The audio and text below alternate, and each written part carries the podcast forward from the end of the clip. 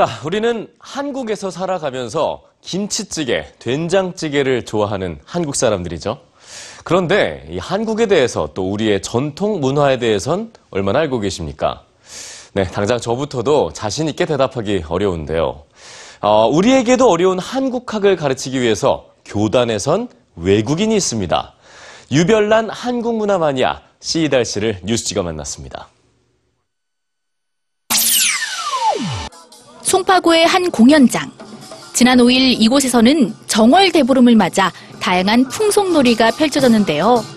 풍물과 민요 공연이 이어지며 익숙한 전통 가락이 흘러나오자 한편에서 흥에 겨운 듯 몸을 들썩이는 이가 있었습니다. 오늘의 주요 공연인 송파 다리밟기 시연을 준비 중인 이 사람. 바로 시이달 씨입니다.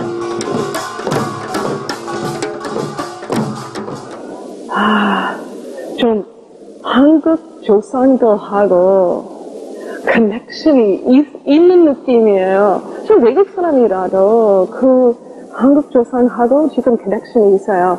왜냐하면 뭐 막걸리 마시고 춤추고 이 장구 소리 듣고 신명 나오면서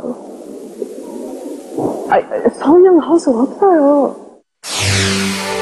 1997년 처음으로 안동 탈춤 축제를 보고 한국 전통 공연 문화에 반했다는 시이달 씨는 전통 문화의 어떤 점이 좋냐는 물음에 이렇게 답했는데요. 미국을 떠나 한국에 온 지 어느덧 18년. 낯선 흥미로움에서 시작된 관심은 한국 학교로의 입학으로 이어져 배움에 배움을 더하게 됐고 그녀는 이제 한국인에게 한국을 가르치고 있습니다. 한국에 대하여 그 관심이 끊임없이 그냥 계속 계속 더 많이 배우고 싶었어요. 한국 역사만 공부했으면 여기에 또 학생들에게 어떻게 한국 문화유산이나 한국 민속학이나 한국 매체학, 미디어, 미디어에 대하여 그거 어떻게 가르칠 수 있어요. 한국 전체에 대하여 배웠어요. 인터넷도 발달하지 않았던 시절 몇 날 며칠 책을 파고들고 명소를 직접 찾아다니며 한국을 공부한 결과 어느새 한국인보다도 한국을 더 잘 알게 됐는데요.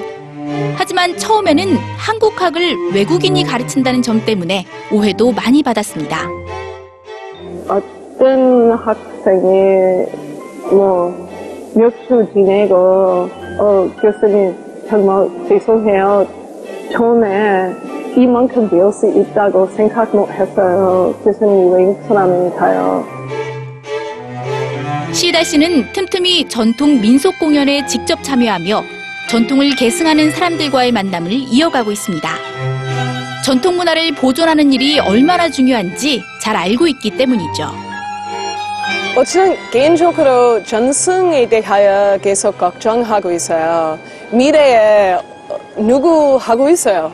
우리 한국 전통 민속 문화 계속 배운 사람이 있어 해야 돼요. 이거 정말 훌륭한 멋진 문화예요. 이만큼 재미있는 거. 하지만 한국 사람들 뭐큰 관심이 없어요. 정말 어, 안타까워요.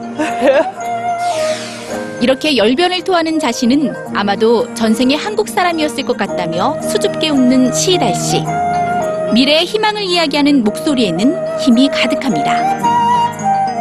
뭐 나중에 다른 나라에도 한국학 계속 가르치고 싶어요 어, 그냥 이 정말 멋진 대단한 물이 깊은 역사 정말 복잡한 나라에 대하여 다른 사람들에게 많이 알려주고 싶어요.